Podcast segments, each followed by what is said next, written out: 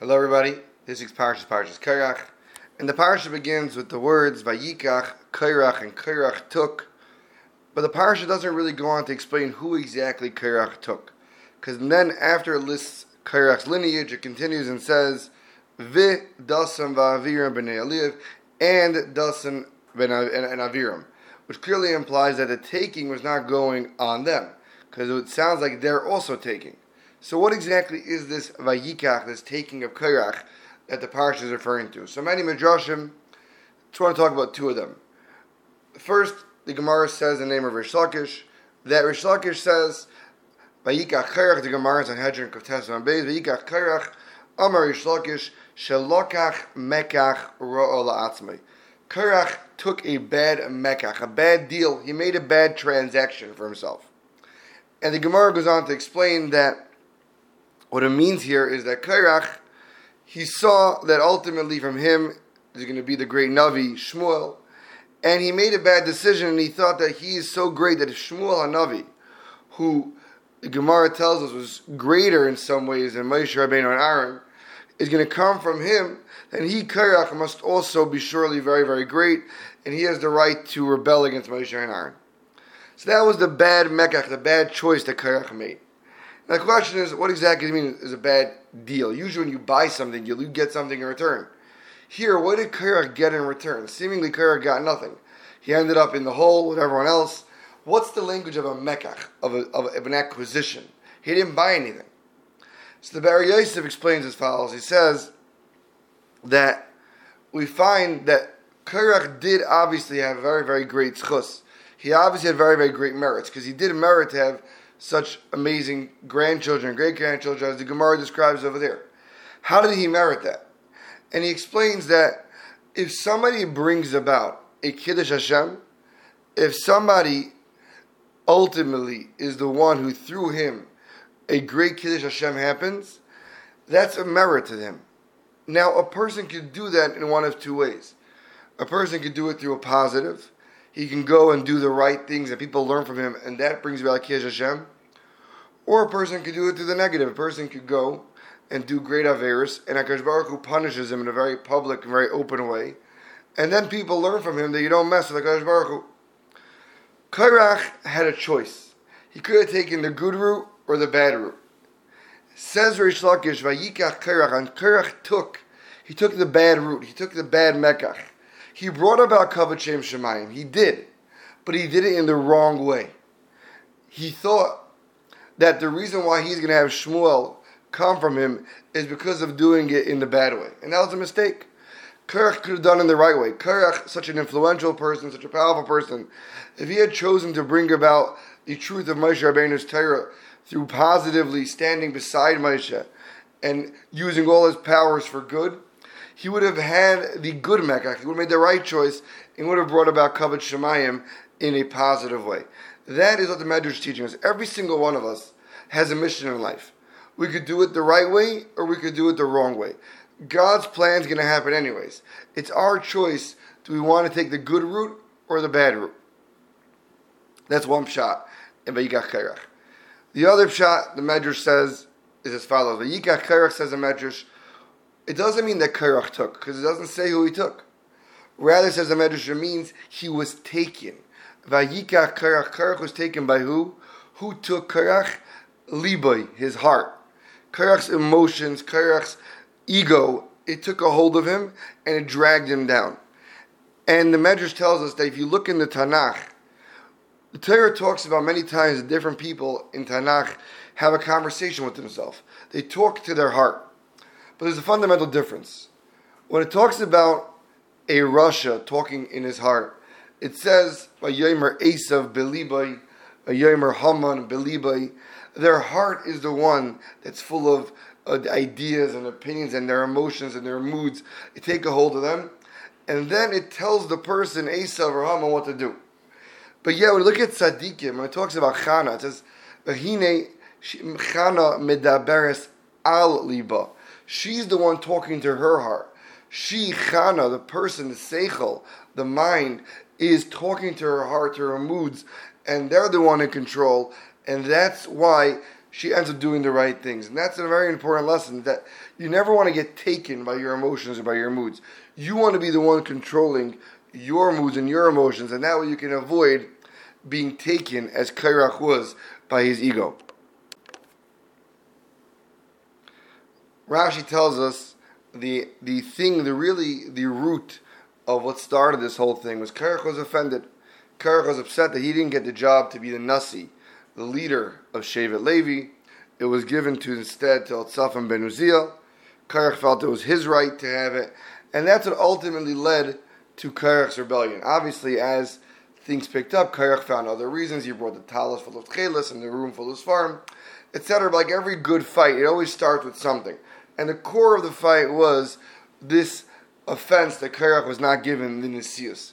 Rabbi Jacobs, that's uh, one of the Mashgichim in Lakewood Yeshiva, he used to point out an interesting thing. He says if you look back, the story of when Eltzafan ben Uziel gets appointed as a Nasi, it's not now. It's quite a few months before this whole story happens. But you see that when a person gets offended by something, when a person gets upset about something, when something rubs his ego the wrong way, if a person just shoves it under the rug and he bites his tongue, but he doesn't bother working on the root of the problem, working on himself, fixing his midas, and he just lets it sit there and simmer and stew, it's going to end up taking control of him. A person has to take the time when something happens to him to work on it then, to figure it out, to work on his midas, whether it's taking learning some whether it's speaking it out. A person can never let his grudges and his offenses simmer beneath the surface because unfortunately it usually only ends up getting much worse when a Torah lists Kairach's lineage, it lists him all the way back to Levi. But it stops there. It doesn't list him as a great grandson of Yaakov. And Rashi brings the Gemara. The Gemara says Yaakov specifically davened that his name should not be mentioned in regards to lineage of Kairach. I saw a Kli Yakar, very interesting Kli Yakar. He explains the reason why Yaakov asked for this is because Yaakov felt people might make a mistake. They might think that this Midah, this bad character trait of Kairach, trying to usurp Moshe Rabbeinu, it's really just Kairach just really following in the midas of Yaakov. Yaakov also went and grabbed the Bechora from his older brother Esav, and Kairach just following in his grandfather's footsteps. It's all the same thing. Says Yaakov, Hashem, please leave my name out so no one makes that mistake. They're two completely different things. I remember I had a Rebbe in Philadelphia Yeshiva, Chaim He used to give a mashal. He said, a person gets a cup of decaf coffee. He looks at it, it looks like coffee, it smells like coffee, it tastes like coffee, but it has no caffeine. It's fundamentally different. A lot of times in life we see two things and we think they're the same. You see Kairach, you could see Yaakov and say, yeah, it's the same idea. You're power hungry. But it's not. They're fundamentally different. What Yaakov did was a mitzvah. He was told by a Navi, his mother Rivka told him, that Esav is rotten and you have to take the Bechayr away from him. And what Kairach did was gaiva, it was ego, it was a big mistake. It may look the same, it may smell the same, it may even taste the same, but they're fundamentally different. The Torah, everything boils down to nuance, to details, and to the ability to understand that the difference between right and wrong a lot of times isn't blatantly obvious on the surface. A person has to stop, think, and understand. And HaKadosh Baruch Hu has very, very deep commandments for us, and we have to take a time to understand what's truly right. Moshe Rabbeinu responds to Kairach and his group in Parak Tazayim Pasuk Tes, and he says, "Hamaat mikem, is it little for you?" And simply put, Moshe Rabbeinu is telling them, "You know, you have such a good job as Levim. You're so close to Hashem. Is that too little for you? Do you always constantly want more?" But the question the Kli Yakar and the Panim asks is that why does it say Hama'at Mikem? Mem is always means from. It should say Hama'at Lachem.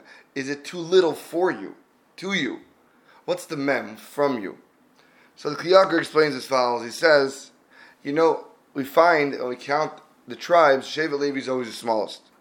The reason is because the Arain and the Mishkan, these are very, very holy things.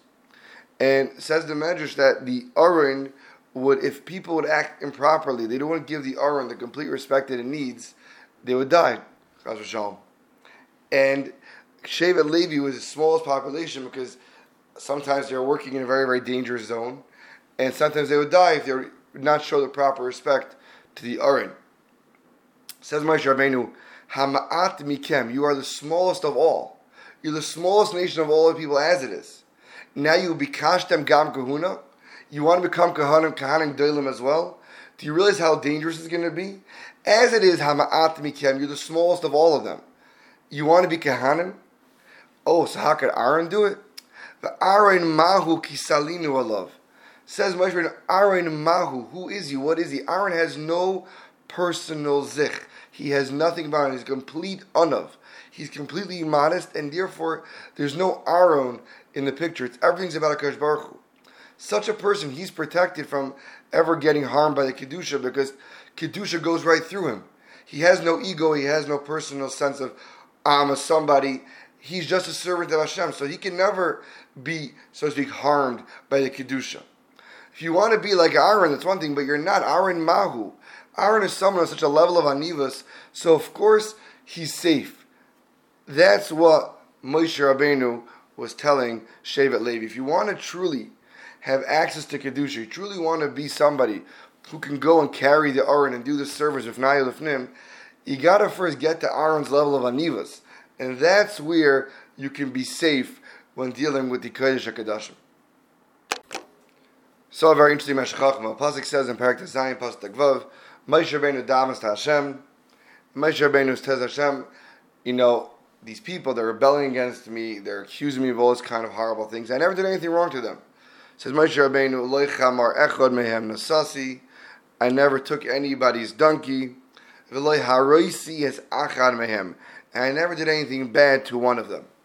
The Meshach just asks, why is it that it says in the second time around, it says, instead of saying echod, with a segel and a kamat, it says achad, one with two patachs. He has a beautiful shot.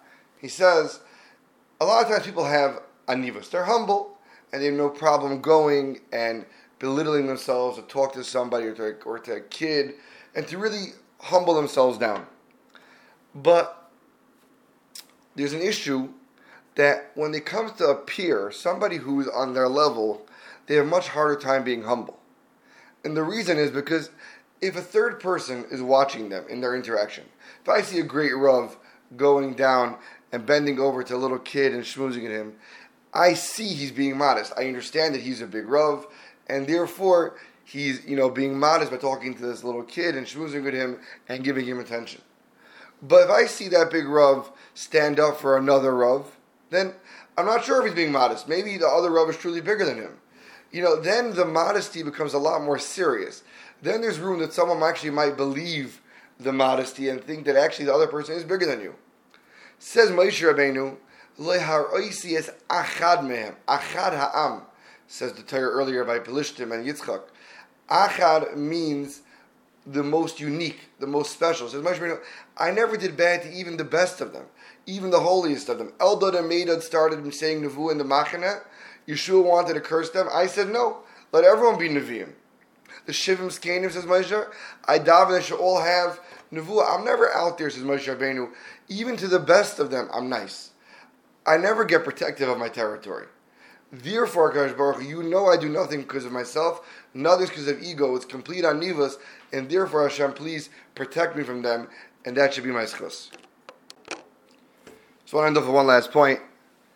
The pasuk tells us that Hashem Rabbeinu davened that Hashem should punish Kairach and his people, it says that there should be in Bria Yivra Hashem. It shouldn't be a regular punishment. It should be something so out of the norm. Because Baruch should make an entire creation of this ground opening up and swallowing them. That should be very, very obvious. It should be a miracle. The question is why. So different Mepharshim see different reasons. The Meshech Chochma says he says that he says, he says that there's a fundamental difference between the 250 Rosh Sanhedrin who brought the Keteris who tried to fight Moshe Rabbeinu and Kairach and Dasan Aviram and everybody else. Those 250 people really believed that they had, so to speak, the right or the chance to be the Kohen Gadol. The Meshech Chochma learns a lot of them were Nasiim. They were great tzaddikim, and they really, really wanted to become closer to the Kodesh Baruch, and they really thought that, like Kairach was telling them, Moshe Rabbeinu made it up, but really they could all have a right to be Kaddish.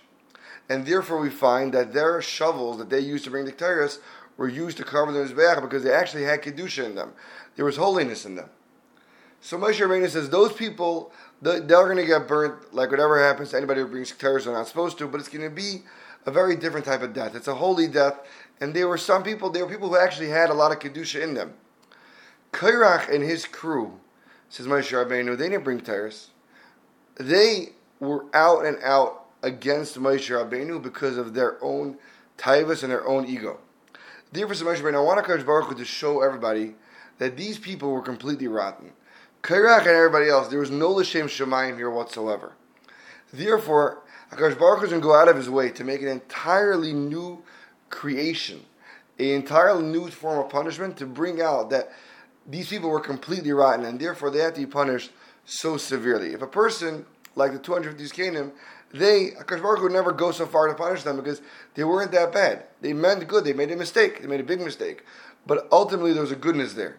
Kairach and his crew had to be completely destroyed in a very, very obvious way to show that it was purely ego, purely machlekes, and there's nothing good in it. Everybody should have a wonderful Shabbos.